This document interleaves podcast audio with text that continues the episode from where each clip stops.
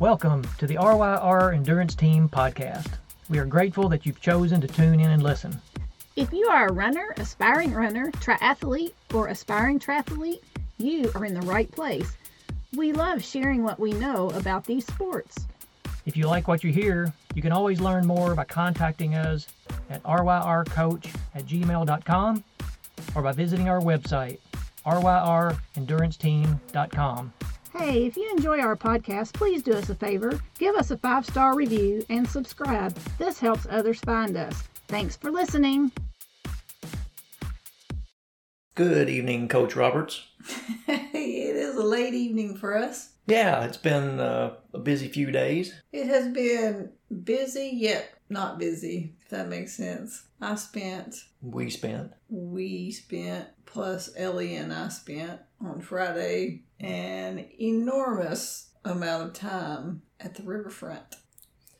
yes. Owensboro, Kentucky is an exciting town. Not this weekend, but last weekend we had an air show and we got to see the Blue Angels, which was pretty cool. We could just go outside our house and see them when they were practicing, but it was even better at the riverfront. But this week was the Owensboro Hydro Fair. And if you don't know what, what that is, that's hydroplane boat racing. And this was a blast from the past for you and I, because back in the 70s, this was an annual event. Starting in 69. Yeah, with the uh, regatta. The hydroplane boats. It was called the regatta. Yeah, bouncing across the Ohio River, shooting a rooster tail from behind, and making a really loud noise. Not as loud as the Blue Angels. I was always for the Atlas Van Lines. Yeah. yeah. So we had high expectations for the Hydro Fair this year, and yeah. it was a little bit of a disappointment. It was resurrected after 42 years, it returned to Owensboro, Kentucky. But the Ohio River wasn't very cooperative. there was a lot of debris in the river, which postponed, which delayed practice on Friday. Yeah, so Ellie Ann, our little now 18 month old granddaughter, and I went down there at 1 o'clock on Friday, and there was supposed to be practice from 1 to 4. But we left around 2.45 or 3 we spent almost two hours down there there was never a boat run so we made a return trip well i didn't go on friday but you and i decided to go to the river on saturday morning yeah and this has special meaning to me because my dad was a jc back in the 70s and they were a part of helping organize this and so I was really just, I mean, I have fond memories of the boat racing when I was young, but I know how my dad loved that day. So I really wanted to go down there in his memory. Yeah. So Saturday we went down to the river at 9.30 for the 10 o'clock start. And at 3.30 they had still not started and had finally decided to cancel all of Saturday's activities because of rain in the forecast. So I now had eight hours invested and had not yet seen a single boat. Yeah. But the Owensboro Riverfront is beautiful and the weather was great. So it was good to be outside and a lot of people around. But we did get to see some boats today. Sort of, yes. We did. So we went to church and we came home. And I'd already said, I've already invested eight hours. I'm not going. And so you kind of checked this morning and once again, delays due to debris. And so we are pretty sure it wasn't happening. And then you pulled up on your phone and saw a live race. So in the afternoon. Yes. We kind of talked ourselves into it. So we get down there as soon as we arrive it couldn't have been better timing. They were in their warm up laps. The five boats that were in this heat were in their warm up lap. So we got to see one full race. And they had said it would be race after race after race quickly because they were going to combine Saturday's prelims and today's finals. Well, after that race, we waited and we waited and we waited. So now I have yet another hour and a half invested down at the Owensboro Riverfront. So total nine and a half hours and one boat race, which what lasts five minutes maybe. About that. so, oh well. Yeah. But it did bring back some memories from our childhood a long time ago. and Bethany did get to see a hydroplane in action. She went down with us. Yeah. but that was fun. It was fun just to get out of the house and do something. Yeah, and my brain needed a good distraction this weekend because our little granddaughter, we found out after we finished our run on Saturday that she wasn't feeling well. And to make a long story short, she ended up in the ER and then they admitted her. But anyway, I think we had half of Owensboro praying for her, and she is home and doing much better. Yeah, and it was really hard because we couldn't go to the hospital to see her because they're not letting in visitors. But fortunately, they waived that one visitor rule because the rule is whoever the one visitor is, that's the only visitor that can come for the patient's entire stay. But for little Ellie Ann, they allowed both Jacob and Shelby to be there, which I think was nice because little 18 month old's not understanding what's going on. It's gonna be it's gonna be hard. Yeah. So Jacob and Shelby were able to support each other and love Ellie through that. Yeah. So we like to talk about endurance sports on this podcast, specifically running and triathlon. We sometimes mix in some other things, but do you think Skip-Bo should be considered an endurance sport? Skip-Bo, what's that? It's the game that you and I have been playing and keeping tally marks on. Haven't talked about that in a while. We haven't. For a long time, I had a comfortable lead and was maintaining this comfortable lead, but you went on a surge over the last couple weeks and you took the lead. By one game. Yes, yeah. And then what happened? And then we became tied again, And then what happened? and then I got one game ahead. Yeah, so here we go again. I don't really we would be just as well off playing a game of heads or tails. You think so? Yes. That's because we're so close. It's because it's luck. Now, if you play somebody that doesn't understand how to play the game, you can just smack them down. You can beat them. Smack them down. but if you're playing someone that understands the game, Smack them down. that's what you do to me every game. Smack No. down. No, you're telling stories now. but wouldn't you agree that if someone understands the game and plays it correctly, that it has a lot more to do with the luck of the cards than any kind of strategy or skill? I agree. And you are much luckier than I am. That's why we're so close in tally marks. I'm always scraping from behind. Hmm.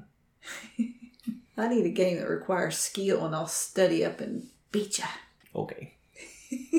yeah, and you probably would. If we were doing a word game, it's no contest. You're going to win. Maybe we should start doing boggle tally marks. No contest. So let's talk about some endurance sports for a change. okay. All right. Would we like to start with Boston? Let's start with Boston since you brought it up. Okay. So the Boston Marathon has had its difficulties over the last couple of years, and I've kind of been in the mix of the drama because if you've been listening very long, you know that I have qualified for Boston a number of times and I have yet to race Boston. So in 2019, I missed the cutoff by a few seconds, even though I had a qualifying time. In 2020, my qualifying time was good enough. And you were in. I was in. I was going to run Boston, and then the COVID came, and so it was turned into a virtual event, which you didn't have to do the virtual event. You could have just gotten a full refund, but I decided I would do the virtual event. It would support the Boston Athletic Association a little bit, and plus I could just go ahead and get that cute little red, white, and blue jacket they had for 2020. Yeah, and I did the virtual as well. And so we have matching Boston jackets. That's We pretty do. cool. So then 2021 rolls around, and I also have a qualifying time, and they postpone the April 2021 until October. And then when they open the registration window, you and I both register. You used a race. You didn't use your best race. You wanted to use a race that had a qualifying time close to mine because your interest in running Boston now probably has more to do in celebrating it with me. That's true. So, not that you won't want to race it again, but right now that's kind of where you are with it. So you used a time that had seven minutes and 32 seconds Correct. below the qualifying time. And I used a, a race, which was my best race at the time, of six minutes and 43 seconds, better than the qualifying time. We register, as does the rest of the world, and neither one of our times met the cutoff of 747. That was disappointing. Yeah, but I mean, it was fine, and it really kind of turned out well because we have, I think we've mentioned before, we have a friend who is racing Moab that same weekend, and so that freed us up to go and help support and pace him in that endeavor. It's going to be a lot of fun. Yeah, so that's what we're going to do, and that's what we're excited about doing. And we'll do Boston a different year. Yeah, so we're telling this story more in terms of what's going on with Boston more than with us, but we just happen to be in a household that Boston's decisions have affected both of us in different ways. You tell yours and I'll tell mine. Yeah, I guess sort of, but it's kind of all clumped together. I went ahead and registered for the 2021 virtual Boston Marathon. So my plan was to run that the morning of October 8th and mostly just slowly, maybe even run walk it because I want to save my legs to support our friend later in that weekend. So let's back up just a minute. So hmm. when you received your email from the BAA saying that they regretted to tell you that your qualifying time wasn't fast enough, they gave you a code to sign up for the virtual. Yeah, so they have a virtual race that anybody can do for the 125th running of the Boston Marathon with or without a qualifying time. But they opened up a special virtual, which you're correct. I had to click on a link and use a code. And so, I mean, there's really nothing special about a virtual. You're just going to complete 26.2 miles and But we're just providing all the details to the story. time. Yes, they call it the qualified Boston Virtual. So I'm in this race. You decided you weren't going to do the virtual race. Okay. So this all happened months ago. Yes. So I've been training, and I've been training with Kelly, who's actually training for a different marathon. But I've been training alongside her because I want to be, I want my legs to be well prepared to support our friend in Moab, but also do want to complete the Boston Virtual. So I'm trained up for a marathon pretty much. So this past week, I'm on social media and I start hearing rumors that people are getting emails saying that Boston has offered them a slot. And at first, it was people who missed the cutoff by just a few seconds. And so somebody who maybe had a minus 746 but needed a minus 747. Now Boston has extended them an invitation. And then someone else is like, yes, me too. And I missed it by eight seconds and I missed it by, and the one I, there was one person who said, yeah, I missed it by 20 seconds and I got the email. So I'm thinking, well, maybe that's weird. Maybe they're just rolling down and seeing how many people accept, and which it doesn't matter to me because we've already got other plans, but I find it interesting. Well, then a little bit later in the week, social media is blowing up and people are now angry because people may have only had a five second under qualifying time. So they're way off the 747 and they now have an invitation to register. And the reason why is because they, like me, signed up for the qualified Boston virtual race.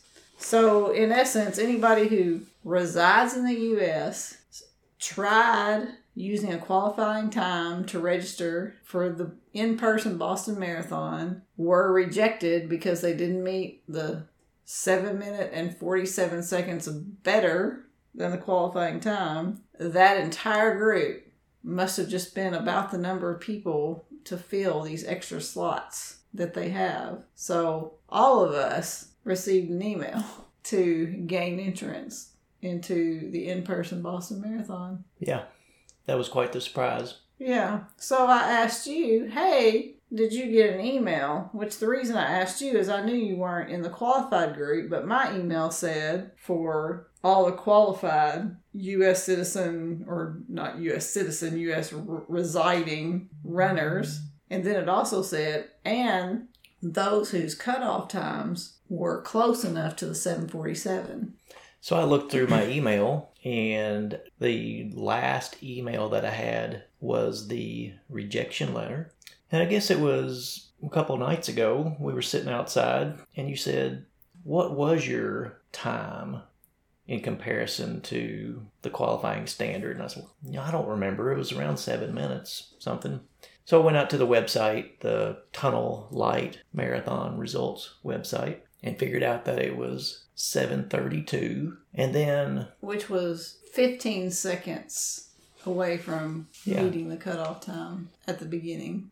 Yeah, and so from my phone, Yeah, so I'm saying, and you didn't get an email because I know these people with 20 seconds got an email, and now I'm like getting upset with Boston that you like didn't a lot of people. Yeah, because you should have gotten your email. So I'm I'm working on my phone. I'm in the Outlook app on my phone, and I'm searching, and there's nothing in my inbox. So I, I go to my junk folder and I start scrolling through it. I don't see anything, but I get a lot of junk mail in my personal email, and so I tried to do a search, and it it didn't find anything. And I think the Outlook app on the phone, when you do a search, it ignores the junk folder. So I went out to the email. I went out to the website that hosts my email and went to the junk folder and searched from there. And lo and behold, in my junk folder was an email from the BAA saying that they had extended the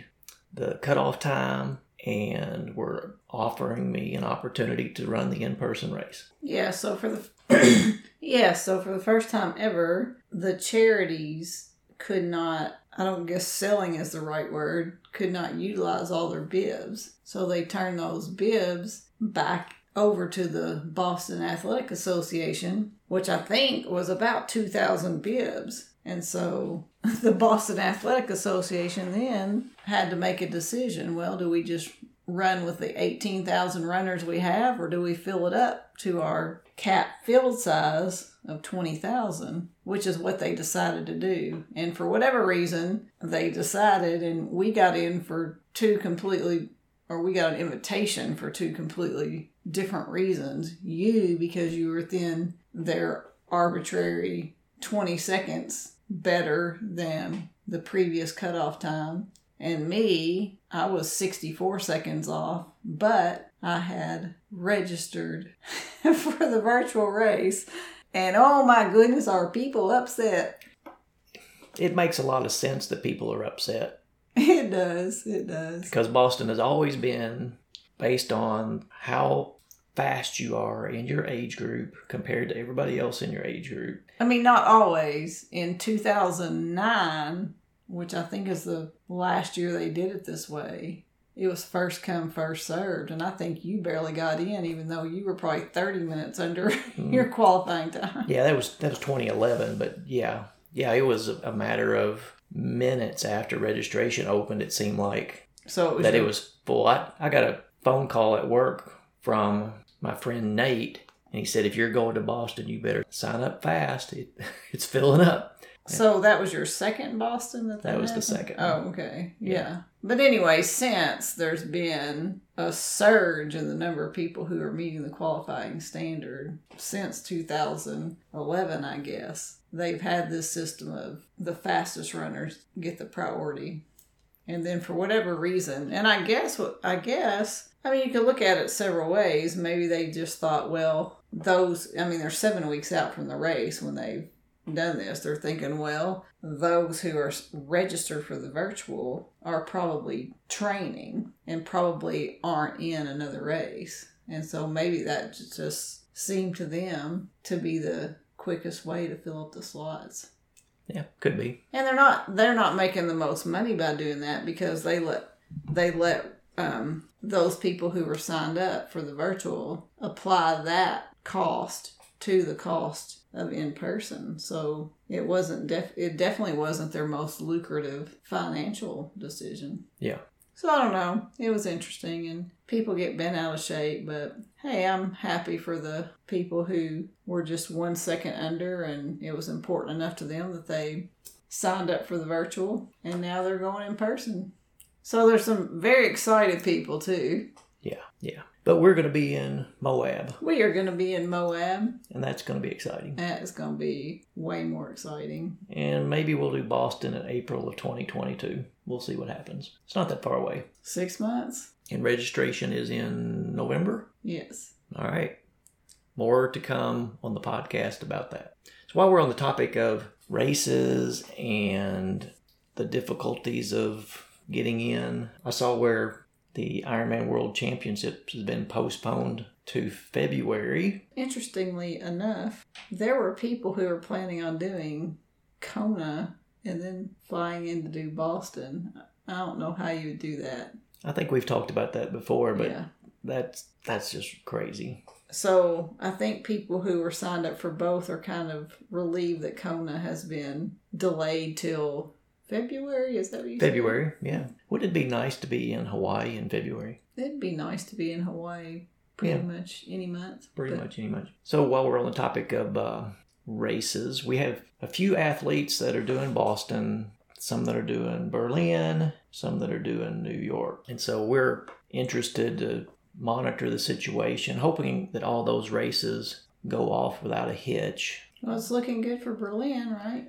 Berlin is five weeks out from the time we're recording this. And I was looking at the U.S. Embassy guidelines in Germany because I was just curious as if people are having a hard time traveling to Boston internationally. Well, how are U.S. citizens going to get to Berlin and then get back to the United States? So I was doing some research. That's one of the things we do as coaches for our athletes, whatever we can to do to help. But the U.S. Embassy guidelines in Germany said that you have to have a COVID test within three days of your departure, a negative COVID test, or have written documentation from your doctor that you have recovered from the COVID in the last 90 days. So it's looking good for our athletes that are heading to Berlin. And is it you that was telling me the Berlin did their half? Yes, monitoring the Berlin Marathon Facebook group. Yes, there was a half marathon that occurred today as of the recording of this podcast. And the feedback from those who participated was that it went off without a hitch and it seemed like all systems go for the marathon. So they've come up with a strategy for mitigating the risk and it was tested. It went well. So let's go to Berlin. Our athletes have been training hard for Berlin. I'm wanting it to be go. All systems go. Speaking of doing whatever we can to help our athletes, we've had a couple of athletes, several athletes, who have been struggling this week, either with a, a new injury or just fatigue, just overall fatigue. And I was just thinking that, you know, the way we respond to that is we modify their workout schedules for the remainder of the week or the following week. We try to meet the athlete where they're at to give them what they need to move forward. And I think that that's just something that's really difficult to get if all you have is a plan. You know, a 16 week plan that you get out of a magazine or off of a website. That might be a great plan, but how many people can go through 16 weeks, 12 weeks, 20 weeks, whatever, without a few bumps in their training, whether it's a an injury or it's a scheduling conflict uh, or it's just fatigue. We really like to get comments from our athletes and tailor the upcoming workouts to meet them where they are. Yeah, we had one particular athlete this week that has struggled with sinuses and head cold and the heat, and we just completely overhauled what last week and this upcoming week is going to look like. But in the overall scheme of where this athlete's trying to get, we can just rework things to keep him or her right on track. Yeah. So we haven't talked about the Olympics on this podcast yet. I know, but it's in the rearview mirror now. There's something that we haven't talked about in the Olympics that needs to be discussed. And what might that be? Race walking. Oh my goodness, that is highly entertaining. But before we get into the Olympics, can I just make a comment about race walking Yes. in general? Okay. Are you sure we haven't talked about this? Maybe we have, maybe we haven't. But it's worth repeating. Our local races used to have a walking category where you could actually earn medals if you're the first, if you enter as a walker and then you're the first person who entered as a walker to cross finish line. Well, evidently there are rules with race walking.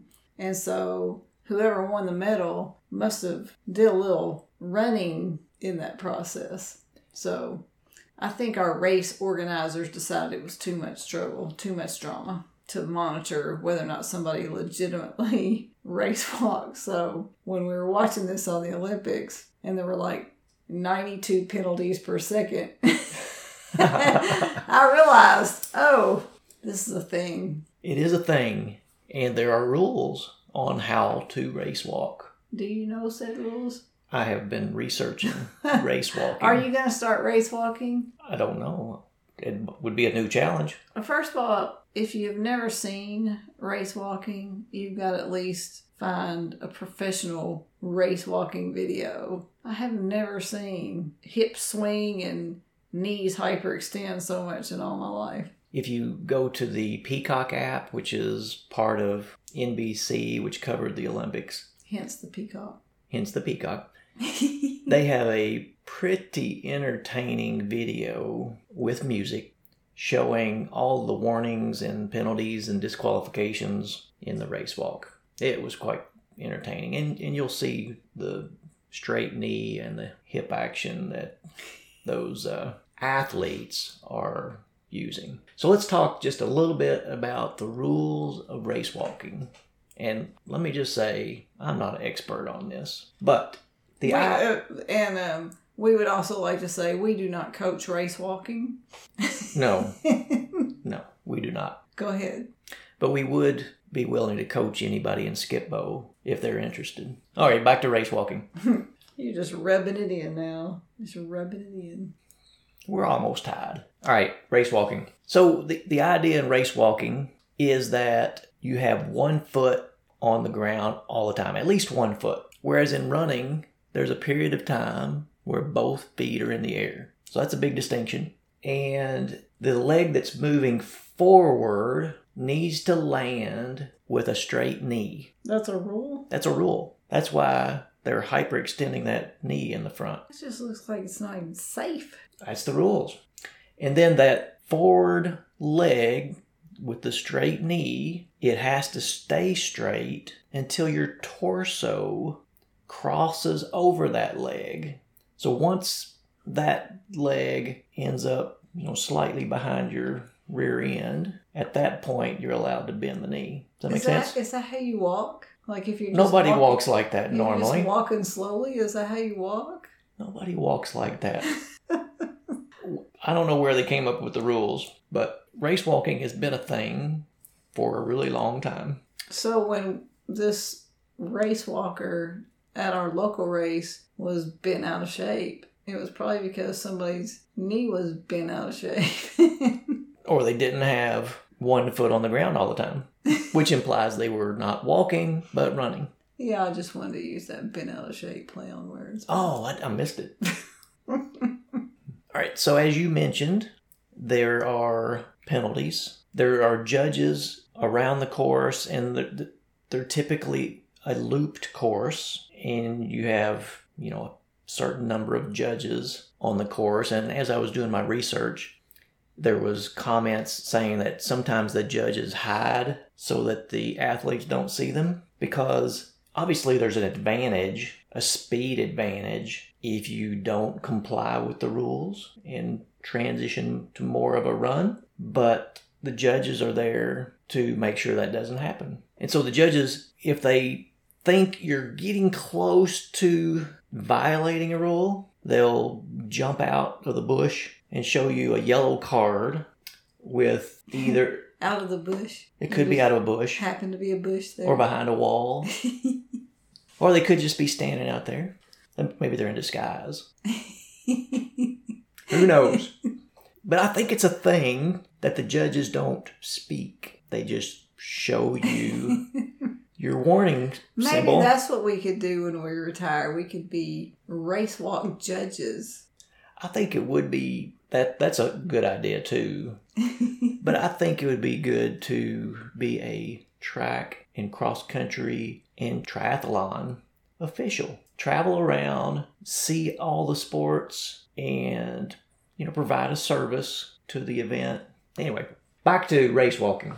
So there's two potential warnings. One of the warnings has a uh, squiggly line on it, and I believe that's the one that means that you're getting close to not having one foot on the ground. You're cheating. You're cheating.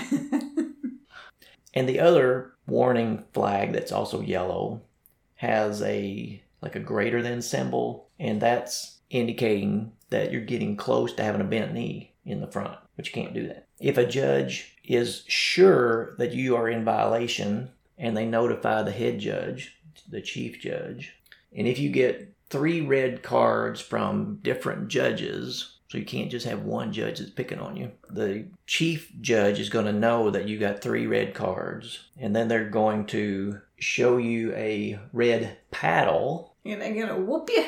Which means that you're disqualified. Oh, I thought they just had to go stand in a penalty box or something. Yes, there were penalty zones in the Olympics, and I'm not sure when they decide to do a time penalty versus when there's a disqualification.